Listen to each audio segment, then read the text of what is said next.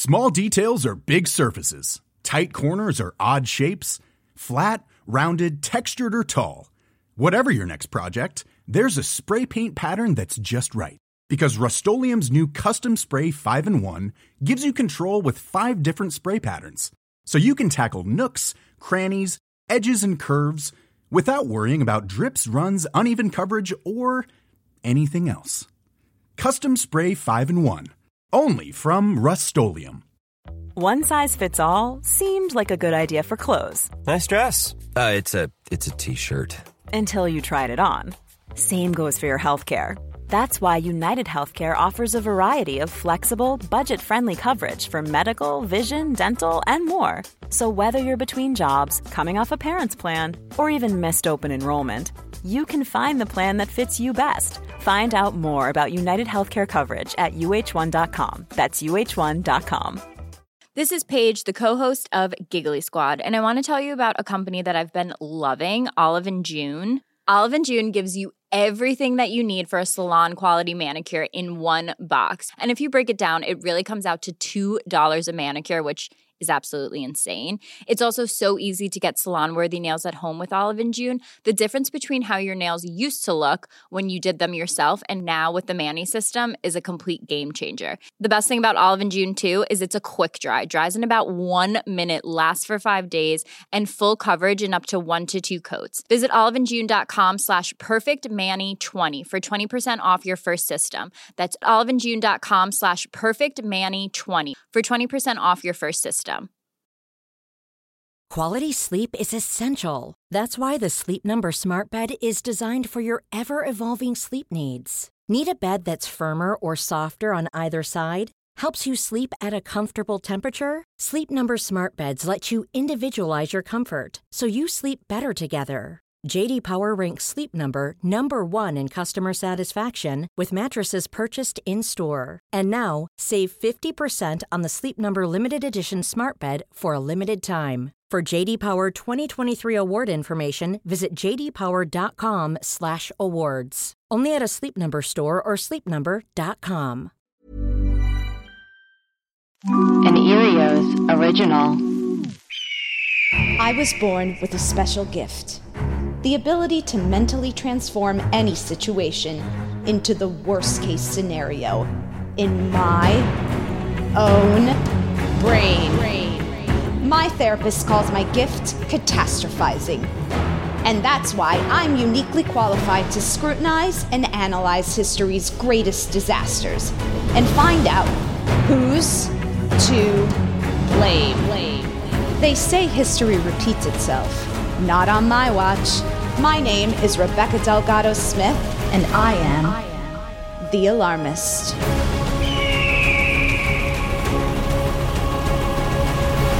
Hey everyone, thanks for tuning in to The Alarmist, a comedy podcast where we talk about history's greatest tragedies and figure out who's to blame. For this holiday episode, we're discussing John Gluck and the Santa Claus Association. Here's what you need to know. Was the 19th century when the tradition of writing letters to Santa began. But in the mid 1800s, letters were not sent to St. Nicholas, but from him. They were originally devised by parents to encourage obedience and respect from their children.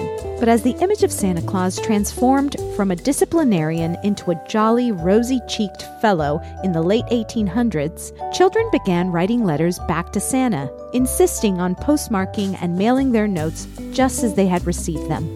Initially, these letters were either returned to the sender or destroyed by the post office, a depressing practice for all. After some pressure from the media, in 1911, the Postmaster General allowed letters clearly addressed to Santa Claus to be delivered to approved philanthropic institutions or individuals.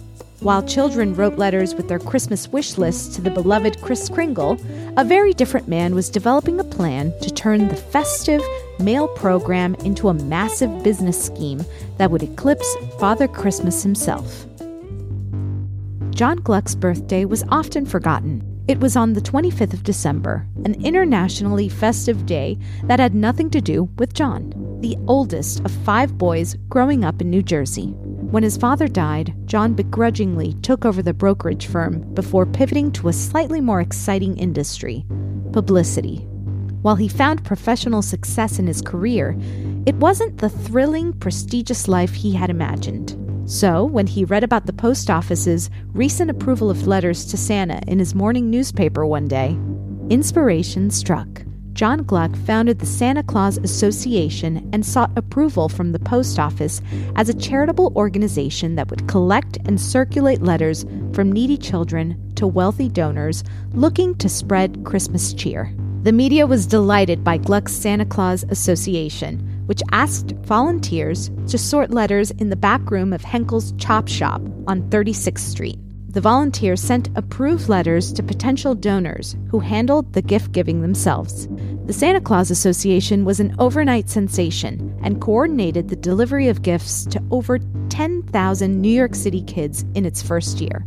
In 1915, Gluck announced a new mission. He had commissioned architects to build the Santa Claus Building, a magnificent structure in the middle of Manhattan, complete with offices, a toy market, and an international monument to Father Christmas. He proposed the building would cost $300,000, and his growing team began a fundraising campaign like none other. To raise the money, Gluck created dozens of fraudulent charities with names like Crusade Against Illicit Traffic in Narcotics, Serum Control of Cancer, and the Window Crib Society, he used his massive database of thousands of New York socialites to solicit funds. But in 1927, the Santa Claus Association quietly changed its tactics. Instead of acting as the middleman between needy children and rich patrons, the association asked for money directly, with checks made out specifically to the Santa Claus Association and sent long before any letters from children were delivered to the offices. The campaign was brazen enough to raise suspicion. Finally, Bird Coler, the city's public welfare commissioner, began looking into the Santa scheme. On December 22, 1927, Coler summoned Gluck into his office. When the commissioner began asking Gluck about the Santa Claus Association's finances, staff salaries, and donors, Gluck stalled and rambled, finding a way to avoid answering any of the probing questions. With only days until Christmas, Gluck insisted he did not have the time to supply him with the financial documents and stormed out of the public welfare offices. It took another full year for Bird Coler to expose John Gluck. On December 9, 1928, the post office officially withdrew support for the Santa Claus Association, stating that it would end, quote, any scheme wherein the appeals of the needy or the charitable impulses of philanthropic persons are exploited for private gain. Before John Gluck could object, a postman walked directly into the fraudulent charity's offices, retrieving the dozens of letters piled high on Gluck's desk from the previous day's delivery. Shunned by New York as a Christmas con man, John Gluck made Santa's naughty list that year. Fun facts, aka death stats. In its first year of operation, the Santa Claus Association coordinated the delivery of gifts to 13,160 kids in the city. In 1915, two years later, the number had ballooned to 50,000 kids in 16,000 families. At the charity's height, John Gluck had a database of 76,000 New York donors. For all letters, Santa's official address is 123 Elf Road, North Pole 88888. With us today, we have producer Clayton Early, Hello. fact checker Chris Smith, Hello. and our very special guest today is Brian Earl. Hi, Brian. Hello. Thank you for having me. We're so excited to have you. Uh, just so our listeners know, Brian is the host of the podcast Christmas Past, where they explore stories behind Christmas traditions. Brian, what can our listeners expect uh, from this latest season? Uh, it is more of the same. We're in our seventh season now, where we take a Christmas tradition, find the most highly qualified expert that we can to tell the story behind it, uh, and then package all of that up into something that sounds a little bit like what it would sound like if NPR had a Christmas podcast. So I often ex- explain it to people. Imagine NPR meets Clement Clarke Moore, and you've basically got the gist of it. Gonna look up Clement Clarke Moore real quick. Sounds like I- a really smart and poet. cool Christmas. Yes, it's I, I I find it very educational and while soothing. You have a a really fun style of just explaining these traditions. Oh, thanks. Yeah, that was the whole idea is that I'm not presenting myself as any kind of subject matter expert. Uh, I'm not a reporter or an historian or anything like that. What I do is go to those people and then package it up into a pretty particular and highly stylized listening experience. So that's kind of what I bring to it is my writing, storytelling, and content production skills to kind of, you know, the idea is it's supposed to be educational, but it's also supposed, supposed to give you the warm, fuzzy Christmas feelings and all in the time it would take you to drink a cup of hot chocolate. My episodes are pretty short and they're meant to be. The Grinch would hate your podcast. He would, and he does. I've heard. He's written in. He, yeah. um, Brian, we'd like to start off the show by asking our guests what is something that's recently alarming you? What's something that's keeping you up at night? Uh, my two-year-old's behavior. Uh, he he won't eat all of a sudden. He used to. You, you, there are certain foods that he would reliably eat, and then there are certain foods that all of a sudden he, he just hates. Uh, so dinner time has become very stressful, and we like to. And the, the problem is now that it's during the Christmas season, we tend to be pretty good with him about screen time and sugary foods. But you know, I, I want to share all that stuff with him, like any parent wants to share Christmas with him. So I love that we can have a cookie and watch Rudolph, but we can only do that if he eats dinner, which is not reliable these days. Right. Oh, so he wants cookies for dinner. Mm-hmm. mm-hmm. And it's really understand. it's ruining everyone's dessert, not just It his. sure is. That's stressful. But I always like it when a when a guest has a very acute, specific Mm-hmm. alarm that's going on in their life. Um, and you know, I wish you the best, but I'm also always glad when it and it doesn't affect my life. So, I'm, glad, I'm, glad, I'm glad for that. I'm Yeah. rooting for your son. I'm sure everything will be okay. We won't send you a box of Christmas cookie because it seems like that would be problematic. Oh, you can send them. We just won't give them to him. Oh, okay. Noted. Full control. Okay. so I, let's dive right in. Uh, and before we do, I want to give a special thank you to Alex Palmer, who's a researcher and historian on John Gluck and is the author of The Santa Claus Man. Uh, most of our quotes that you're going to be listening to from this episode are from his work. And I actually heard that Alex Palmer is, I believe, his great grand John Gluck's great grandson. He is a distant relative, yes. A distant relative. Yeah, yeah. Mm-hmm. Wow. And Brian, you also know a lot on this topic. Isn't that so? I do, and I actually learned it directly from Alex Palmer. Uh, I read his book. The Santa Claus Man, reached out to him and said, I would like to collaborate with you on what, as far as I could tell, would be the first ever Christmas true crime podcast. Uh, And so this was released as a special series of Christmas Past back in 2019 called My Dear Santa, a true crime Christmas caper, where he and I and a bunch of other special guests really took his work and packaged it up and stylized it into a listening experience. Uh, since then, he and I have been in good touch. He wrote the foreword to my book. Uh, he's been a, a guest with me, a co-guest on several podcasts. So, yeah, I really enjoy what he does. Um, and I, we should also point out that this is, this is not the only Christmas book he's written. His book, The Atlas of Christmas, came out a couple of years ago, uh, and I believe he has another one in the works. Well, we are in good Christmas company. Yes. It's true. I also like thinking of the first Christmas true crime because, like, you know, you hear like the music "We Wish You a Merry Christmas," but it's like in minor key and like slowed down, like that Jordan Peele movie. You know, like Yeah. I don't know. That kind of gave me the willies in a good way.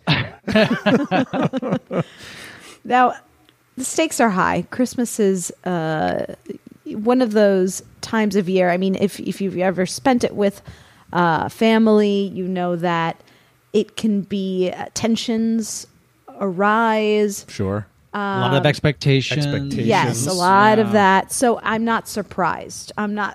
I'm not surprised. Uh, I'm sure there will be uh, a lot of topics you can cover in your um, Christmas podcast. Your now, let's start off by putting John Gluck right up on the board. Let's do it. Right, and uh, this comes from Alex Palmer's book. uh, the Santa Claus man. Although he made it his mission to answer letters from New York City children, Gluck had no children of his own. He was a bachelor since his marriage to Baltimore native Catherine Wheeler ended in divorce five years earlier, just shy of their fifth anniversary. Gluck's imagination and abundant energy added a sense of whimsy to his days, but it also made him restless and hungry to do something important with his life. He was sure that a man with his business background could devise an efficient, cost effective, and fun way to play Santa. Each organization Gluck created helped him gather more names and address and addresses of potential donors and supporters. Should a group be exposed, Gluck would take the names and information and move them to another of his schemes. The complexity of these groups made it difficult for watchdogs to fully wrap their arms around it. Hmm. The National Information Bureau, an auditory of charity groups, wrote, quote, when he first formed the Santa Claus Association, Mr. Gluck claimed that his only activity was to put donors directly in touch with children in need. In recent years, however, he has been flooding New York and, and vicinity with letters asking for checks and cash to be sent to him. So far, as we know, no satisfactory accounting of the books of the Santa Claus Association and the money sent directly to Mr. Gluck has ever been made. Hmm. Now, a big part of his fundraising campaign was in an effort to do this building, to build this. I believe it was going to be called the Santa Claus Building in New York City. Mm-hmm. Yeah, I that's right. that. After he had a couple of very successful seasons of the Santa Claus Association, where he was really just matching donors to children's letters to Santa Claus. Uh, this was, you have to remember, around the time when Grand Central Station and the New York Public Library, you know, you're seeing this city unfolding in front of you with all of these crazy works of architecture that you couldn't have imagined just a generation ago. And now all of a sudden it's right there, it's happening in front of your eyes. And so he gets the idea let's create right in Manhattan this huge Santa Claus Association building, this big marble structure with a 50 foot stained glass window. There's going to be a high end restaurant. There's going to be a conference space for toy makers to, you know, showcase all of their latest toys that year. Some really name brand architects were on the ticket to do this work. And back in those days, when you went to the movies, they do the newsreels, you know, like our boys often, you know, across the Atlantic, you know, that kind of stuff.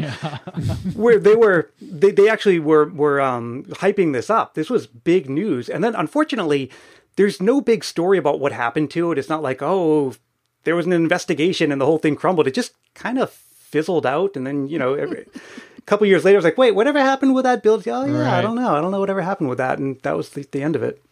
It seems like a pretty ambitious project to undergo in the middle of New York City, given that like Christmas is only like a month out of the year, right? Like what what's going on with that building the other 11 months of the year? But we're gonna erect this huge, you know, monument to Christmas. Yeah, they didn't have Airbnb, so you can't Right. just rent it out. hmm Yeah, th- for the other 11 months. right. If they had it, maybe it would have been standing today.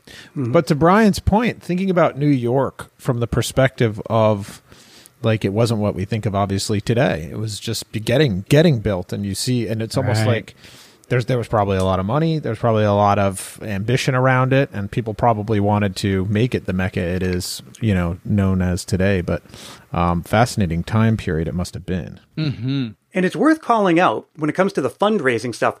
The reason that Gluck was able to fly under the radar is that technically, and I mean technically, like right up to the point of almost doing it, he was not specifically fundraising. He was more going to people and saying, like, hey, you know, if you guys kind of gave us some money, we you know that would help us out. But he was never reaching out to people specifically saying, "I need a donation." That's how he Hmm. was able to evade um, the the watchdogs and the overseers for as long as he did, until he made one fatal mistake in 1927, which we can get to.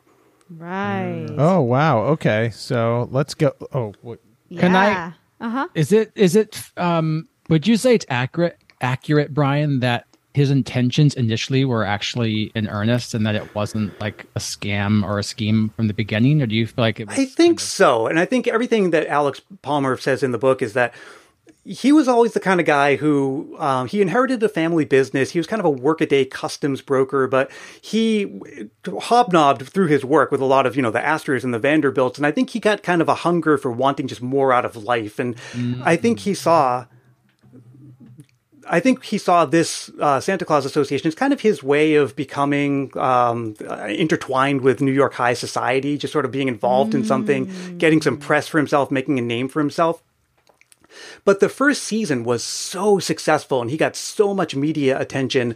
Uh, and the next thing you know, the, um, what was it? The Astor Hotel was lending him space. Mm-hmm. They could use his wine, their wine cellar as his central base of operations. Mm. He really got carried away with it.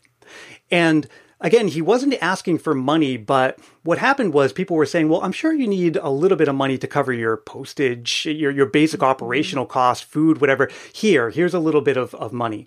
Um, and so I think it's once all of the, the ball started getting, once the ball started to get rolling after that first season, I think he kind of got carried away with it. Mm. And the reason he was never charged with any, ultimately, he was never charged with any crime because he was always operating just up to the line, you know, never quite right. breaking a law, but all, pushing things just about as far as he could.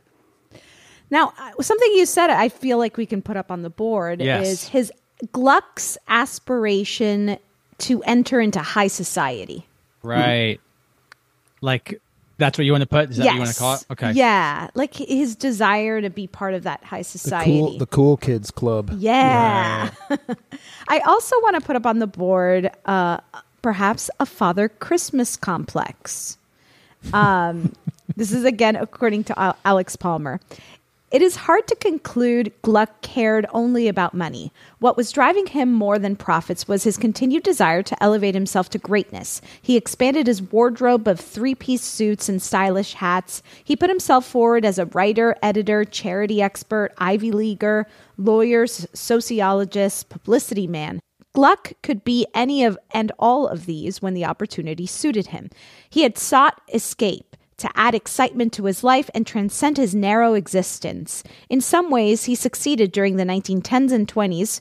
Uh, he rubbed shoulders with celebrities, saw his name in print and on theater screens, and enjoyed adulation from the press and public. Interesting. So, wait, are you suggesting that when Gluck sees someone like Santa Claus, who does the impossible and is on everybody's mind and is super famous for doing all these things, that he wanted to be like him? It's possible. Is that what the Father Christmas complex is? Sounds about right. one thing that you missed of the, of the things that he misrepresented himself as was a member of the Secret Service. He actually told people that he was. Really? Yeah. Wow. And he got into trouble for that. Yeah, you think? Um... Why would you want to be known as a member? I, mean, I, I wonder that advantage too. of that. Well, because you have all the secrets. I mean, that's that's and uh, to me that that's oh, I guess yeah, you uh, that around. goes well together with the idea of Santa Claus, which is like all the secrets of how these presents are delivered mm. and mm, uh, being close. I, I don't know to to what other people can't get access to kind of like a barrier. He was also he did a lot of fundraising schemes, ones that were connected to or not connected to the Santa Claus Association, or ones that were but more tangentially. Anyway, he had this one going where he was raising money for an organization he created called the Citizens Secret Service, which of course had no connection with the actual Secret Service, but it was an entity that he created. And when the Secret Service got wind of it, they got in touch with him and they were just like, "Yeah, no, that's not going to fly," and they shut it down pretty quickly. Another thing is that his birthday was on Christmas. Yeah. I wonder it was Christmas Day. So I wonder if he was just like, well, if you can't beat them, join them, right? And what better way to mm. join them than to be Santa for or maybe it's like an astrology thing. I, yeah. I feel okay. like we should put holiday birthdays on the board because people you generally are pretty bummed to have a holiday birthday. It's and tough. Maybe that mm. led to his, you know, retaliation in yes. his own life. yeah. I also was curious. Oh, uh, Brian, you might be able to answer this. This the Santa Claus Foundation is that what it's called? I think, or the association was that the first of his nonprofit uh, uh, companies? Yeah, I believe so. Before that, he was doing other things like little publicity stints here and there, little freelance uh, things. But this was the first time that he ever volunteered to do something like this. And so it occurs to me to um, maybe there's a maybe there's something to put on the board for for to blame here uh, in terms of a viral hit. So it seems like this thing went bananas, right? Mm-hmm. This right. Santa Claus Association became a huge hit. Suddenly he had all of this attention and adulation, and it was sort of like his actions after that that where he became sort of I don't know. It seems like a, a bit over his ski tips or something. Mm-hmm. I like it's that. like yeah, it's like the modern day. Uh, you know, you're you have like a Instagram It's- following it's- that blows up, and then you it's feel like Addison you have to Rae maintain trying, it. yeah, it's Addison Rae trying to hold down like a lead role in a movie. You know what I mean? Like it's a viral, it's a TikTok, viral TikTok. Someone. Yeah. So how, what do we call it? Going viral. Going- he went. He went viral. OG going viral. Um, let's talk about the jazz age and perhaps put that up on the board because I feel like it will give us a little bit of context here. Gluck had been exposed just a few years before as a fundraising fraud, investigated for everything from blackmail to espionage, hmm. and forced to discontinue his United States Boy Scout group. But as he returned to the work of the Santa Claus Association, he found the city and country more willing than ever to give St. Nicholas a hand. He found himself in the midst of a period of optimism and expanding economic growth, which brought Americans better fortunes than they had ever experienced. Newspaperman Cornelius M. Smith would later recall of this period that, quote, almost anyone of good appearance with a flair for selling, organizing, and pu- publicizing could conduct successful campaigns to raise moderate sums for popular causes. People wanted to give. And what better cause to give than to bring little kids joy on Christmas Day? Yeah, and we were just coming out of a period during the Great War where all kinds of wartime charities were popping up. And the problem was that a lot of them were fraudulent. It was really easy for anyone to just, you know, put out a shingle and saying, I'm raising money for this regiment or whatever. Uh, and cracking down on fraudulent charities was a big to do for a while. Um, I think after we get out of that period, we enter a new time of economic prosperity. And like you mentioned, uh, Gluck had stepped away from the Santa Claus Association on two separate occasions. Uh, one time he actually just disappeared and didn't tell anyone why and put his wife in charge. Uh, and his wife was, I think, two decades younger than than he was. She was just out of college. And then there was another time when it was just all these investigations. He had the, the uh, New York Attorney General was looking into him. And uh, someone had actually accused him in a letter to the Secret Service of being a German spy. This was during the war, which apparently was not all that uncommon for almost anybody. you could be accused of being a German spy. But I think some people were unhappy with the way that he was running the Santa Claus Association, and maybe this was a retaliation tactic. But anyway, he had stepped away for a while and was actually working at a newspaper in New Jersey. And then, uh, yeah, New Jersey. And then he came back toward the middle of the 1920s for his last stint that ended in, in 27. But this was, you know, it was kind of um, one of those comeback stories, you know, where he was hosting these glitzy galas at the Ritz and all of that. And it was really, um, he went out in style. Uh, he, he went out, but he had to go out in style. Now, um, I want to put up, this might be controversial, uh, but too much trust in Santa? Hmm. Okay. Uh, so this is again according to Alex Palmer. When Santa was involved, reporters and readers took virtually all of Gluck's claims at face at face value. At such a thrilling time in New York City, it did not seem ridiculous to, tr- to trust the Santa Claus man, but rather ridiculous to doubt him. Gluck stretched the truth in the service of Santa Claus. Sometimes one had to take liberties with facts in order to get and keep people's attention, he reasoned.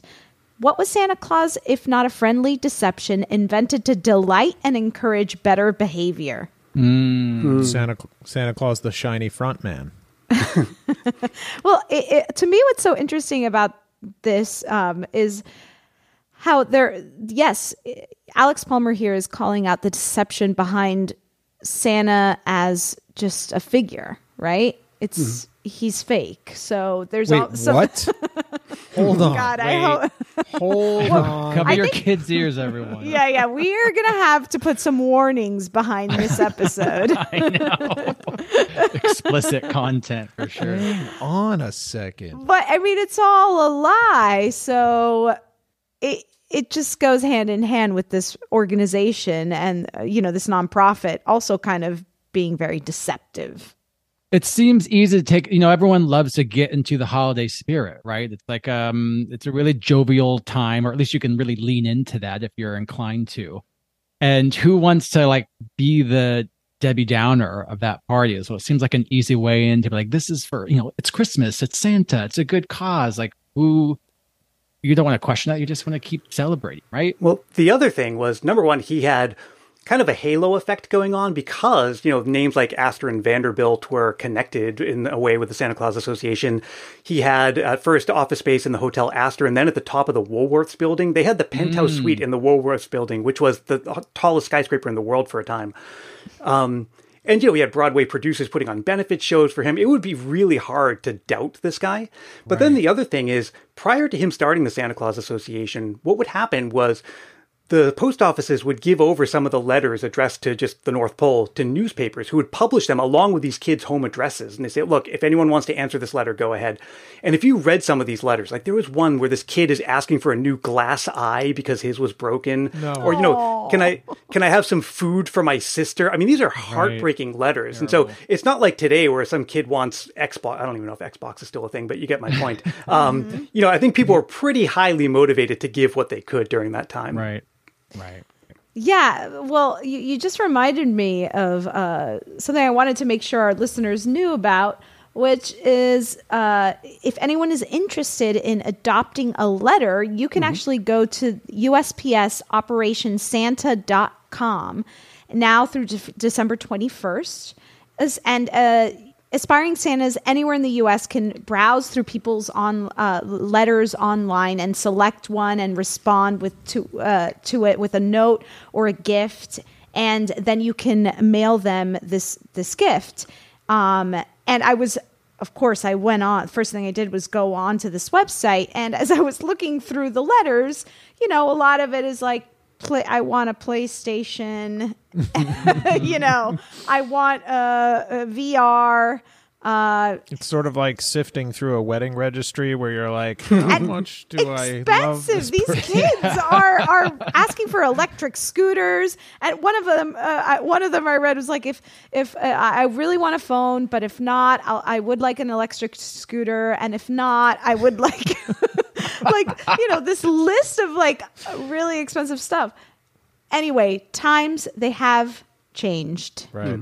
Maybe we uh is maybe this is too broad, but is it worth putting just like poverty at like at the time the excessive amount of it that you know had so many kids riding in that was that justified like such a big organization to pop up around it? Like a a, a- a wealth gap, uh, Yeah, income inequality. Sure. income Sure. inequality for sure. Yeah. Okay, great.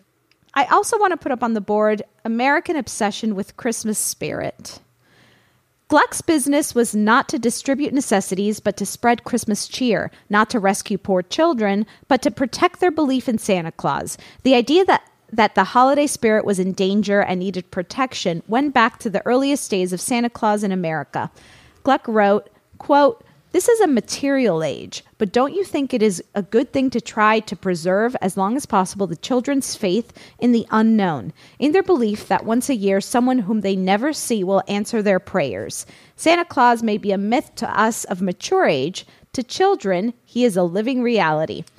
And then there's this absolutely unhinged quote from the Sun newspaper that says, Everybody in the world owes something to the old gentleman with the snowy beard and the capaciously filled red suit, and it is self-evident that the nearly the nearly everybody who can possibly afford it will be delighted to give something to the erection of a building in the gentleman's honor. Especially when the chiefest and mainest aim of the building is to make a system so perfect that not on- only nearly everybody, but absolutely everybody, will be a partaker of his undoubted blessings. It's almost like a, a subliminal capitalism happening. Hmm. hmm I like that. I'm going to put that on the board. You know, you know the the Gluck quote it really kind of hit home for me, and thinking about Santa in that context, which I hadn't in a while, which is, uh, you know, a glimmer of hope, right, for people who are in need or in want of something that they don't have, um, and until you sort of get old enough to become hardened and cynical, like us, like me, I should say, um, I think that that is a good thing um, because I think artic- articulating something you want is uh, a good practice, even for adults. And uh, writing a letter to that is a way of manifesting that. So Sure. uh, I don't know how to put that up on the board, but it was just a thought I had. It sort of made me believe in Christmas for a moment again. It it, it, it, it melted my cold heart. It, it's um, uh, what was the uh, the um, the oh gosh? It was a book, and you were supposed to. It was going to get you everything you wanted. The secret? oh, the, The secret, yes. Manifesting. Yeah. Yes. The se- It's kind of the same thing. If only we can get people to uh, write down what they ask for, what they want, like that is not material, right? So, like, I want you to listen to me when I speak to you, or Is this your way of telling me that? I We're want married- you to married, Brian. eat dinner before you have your cookie for dessert, my young two-year-old. child. yes, maybe that's what you needed to do, Brian, before dinner tonight. That's an option. um, now we're almost running out of time here, but I want to put a feverish wartime patriotism slash optimism because we were just talking about optimism. Again, Alex Palmer writes. Gluck announced at the start of the 1915 season that he had refined the system, yet the group's f- fundraising efforts were more aggressive than ever. Where was all the money going? The New York newspapers did not report how much was donated or where it went. Instead, the reporters became more manipulative than Gluck himself in urging readers to donate.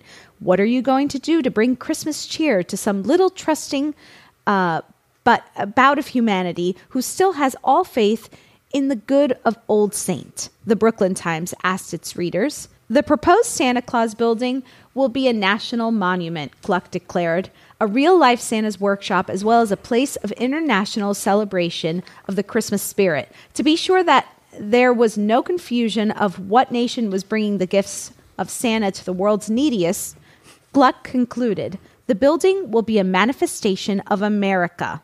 Across the country, papers lauded that Santa Claus was being recognized at last. One reporter predicted that such a national Santa Claus monument would conclusively relocate Santa's headquarters to America. They're trying to claim Santa, which made me realize, you know, because he, he putting him in the North Pole makes him so neutral. I guess you hmm. don't think about that. Right. it's a very strategic location for Santa to be in. It's also exactly, and also because you can't go for the kids, you can't just go to the North Pole Yeah, to see Santa. that's true, You know what I mean? I feel like most importantly, it's like we can't really get to his house. It's impossible to get to, but trust he's alive. You know. Well, it's like in, in Holland, St. Nicholas lives in Spain and he, he arrives by boat every year. Like, it, that's pretty specific. I mean, a, an ambitious enough kid could devise a plan to go visit uh, Santa Claus. True. That's a little too close, right? They should have Yeah. they should have thought of that. I guess back in the day it was it felt a little longer, right? If you had to take a, Right, a to get boat. there. Yeah, to get there. But nowadays with you know the highways With and modern travel, we can be at Santa's house and by before sundown. True. They should rethink that. They should relocate Santa. um. So, is there anything else we want to put up on the board? Yes, I'm curious about. yeah, Bri- Brian. Do you think Bri- there's anything we missed? I think we've covered quite a bit. I think we're good. Okay. So let's take a quick break and then we'll start knocking things off the list. One size fits all seems like a good idea for clothes until you try them on. Same goes for healthcare. That's why United Healthcare offers flexible, budget friendly coverage for medical, vision, dental, and more. Learn more at uh1.com. Hey there, it's Michele Norris. I'm host of a podcast called Your Mama's Kitchen. When I travel, I'm usually looking for a way to find a taste of home when I'm not at home. And one of the things I love to do when I am at home is entertain. And Airbnb allows me to do that. When I was in California recently, I rented a house that had a great kitchen. And when we were sitting around the table, we were all thinking, we're in someone else's house. Someone could be in all of our homes as well. If you have a home, but you're not always at home, you have an Airbnb. Your home might be worth more than you think. Find out how much at airbnb.com/slash host. Quality sleep is essential. That's why the Sleep Number Smart Bed is designed for your ever evolving sleep needs. Need a bed that's firmer or softer on either side? Helps you sleep at a comfortable temperature? Sleep Number Smart Beds let you individualize your comfort so you sleep better together. JD Power ranks Sleep Number number 1 in customer satisfaction with mattresses purchased in-store. And now, save 50% on the Sleep Number limited edition Smart Bed for a limited time. For JD Power 2023 award information, visit jdpower.com/awards. Only at a Sleep Number store or sleepnumber.com. This show is sponsored by BetterHelp. We all have stress and anxiety we carry around as we go about our everyday life. At The Alarmist, we know it's always better to say it out loud and talk it through. Whenever I stress about the sinking of the Titanic, I don't sit with those thoughts in a dark room. I turn on the lights and dive right into it. Therapy is a great place to get things off your chest and work through what's really going on. Maybe you can't stop spiraling or catastrophizing. I started therapy over 10 years ago and never looked back. If you're thinking of starting therapy, give BetterHelp a try. It's entirely online, designed to be convenient, flexible, and suited to your schedule. Just fill out a brief questionnaire to get matched with a licensed therapist and switch therapists anytime for no additional charge. Heck, we sometimes change our minds and rethink the verdict at The Alarmist. And that's also okay when it comes to therapists. Get it off your chest with BetterHelp. Visit betterhelp.com slash alarmist today to get 10% off your first month. That's BetterHelp, H-E-L-P dot com slash alarmist. Hit us, Chris. Okay, who's to blame for John Gluck and the Santa Claus Association? Is it John Gluck? Gluck's desire to join high society? Father Christmas complex? Holiday birthdays? OG going viral? The jazz age? Too much trust in Santa? In- income inequality? America's obsession with Christmas spirit? Subliminal capitalism? Or feverish wartime patriotism slash optimism? So right off the bat, could we take? I, I actually don't think we should take holiday birthdays off the list. I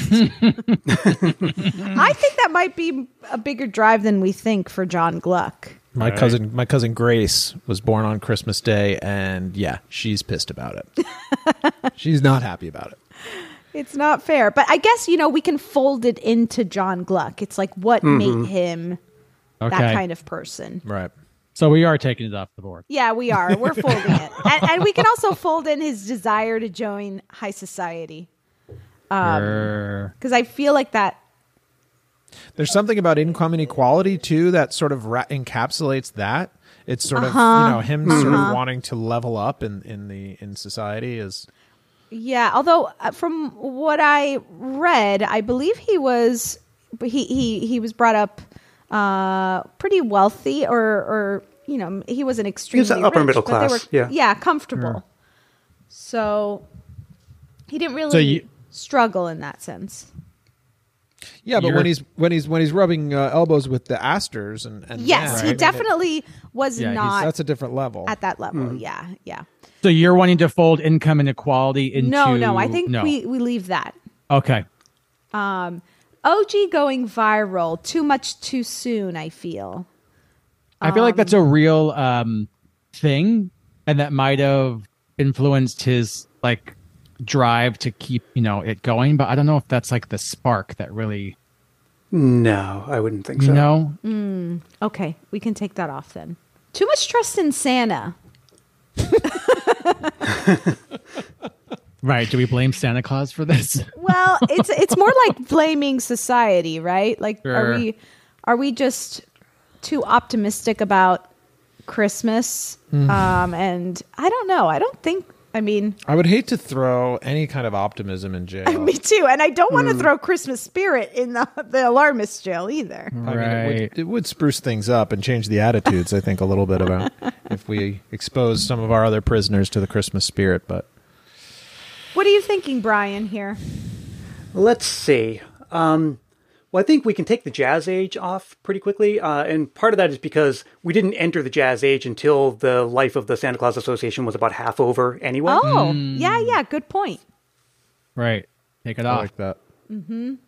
And too much trust in Santa, I'm not sure we're ready to take that one off because, I mean, if we're looking at it from the perspective of the kids who really thought that if they wrote a letter that it, Right. for a glass eye, that it could be answered, and that John was really just answering the call, uh, that may have been the first domino to fall, is just this cultural trust we have in, in Santa Claus. Yeah, I agree. Uh, What I do think we can take off the list is feverish wartime patriotism because Mhm. I think that Santa's is bigger than that, even. Sure. Okay. Our, our love for Santa, our obsession with Santa. Subliminal capitalism, it's just not, it doesn't have the teeth I want it to have for this. No, I Yeah, agree. I, I agree. Yeah. Right. I mean, Uh huh. And our obsession with the Christmas spirit, I think we can fold that into too much trust in Santa. Okay. what do you think, Okay. Brian? I think so. And I think uh, when some of these letters first started getting published in newspapers or being sent over to charities, other charity watchdog groups were like, guys, if you're trying to help kids in need, this is the least efficient way to do it. Is that like, like maybe someone's going to answer a, le- you know, right. That is And so such just- a good point. It's going to make them happy for like a f- an hour. Yeah. I don't know. It, it- it's not going to really fix their, you know, uh, hunger situation. the situation. you know. Right. Right. Right. So we're left with John Gluck himself, Father Christmas Complex, which I think we can fold into John Gluck. Yeah. Mm-hmm. For Yeah. sure. For sure. So John Gluck, too much trust in Santa and income inequality. And here's what I'm thinking.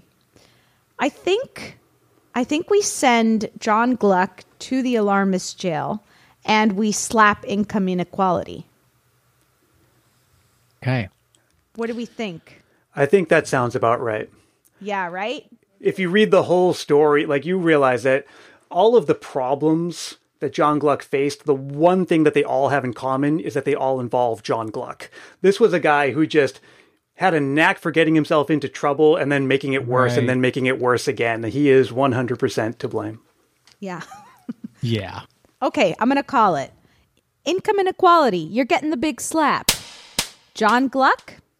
Sorry, buddy. You're going to the alarmist jail. Well, Brian, I mean, we literally, it, it, it was like we had a guest expert on our regular episode. I know. So it was, This was fun. absolutely so fun to have you on as a guest today. Thank you so much. I enjoyed this. And Merry Christmas to you and all your listeners. Yes. Thank you. Thank you so much. We couldn't have done this without you. After his scheme was revealed, John Gluck left New York and moved to Miami.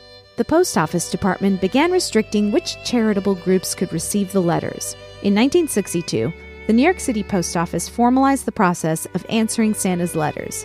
Today, hundreds of local groups handle the answering of letters across the U.S. under the umbrella of Operation Santa Claus.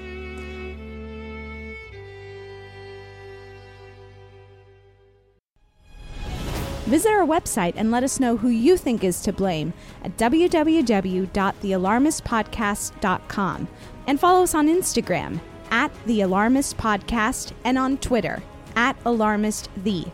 You can also send us your thoughts via email to thealarmistpodcast at gmail.com. Today's episode was produced and engineered by Clayton Early, with fact checking by Chris Smith and editing by Maria Blasucci. Thank you to our associate producer and researcher, Alex Paul.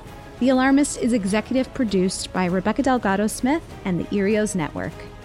Tune in next week. We'll be discussing The Nightmare Before Christmas.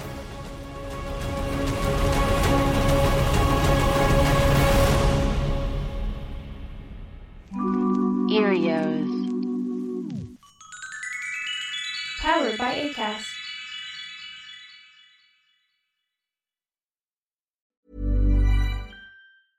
Even when we're on a budget, we still deserve nice things.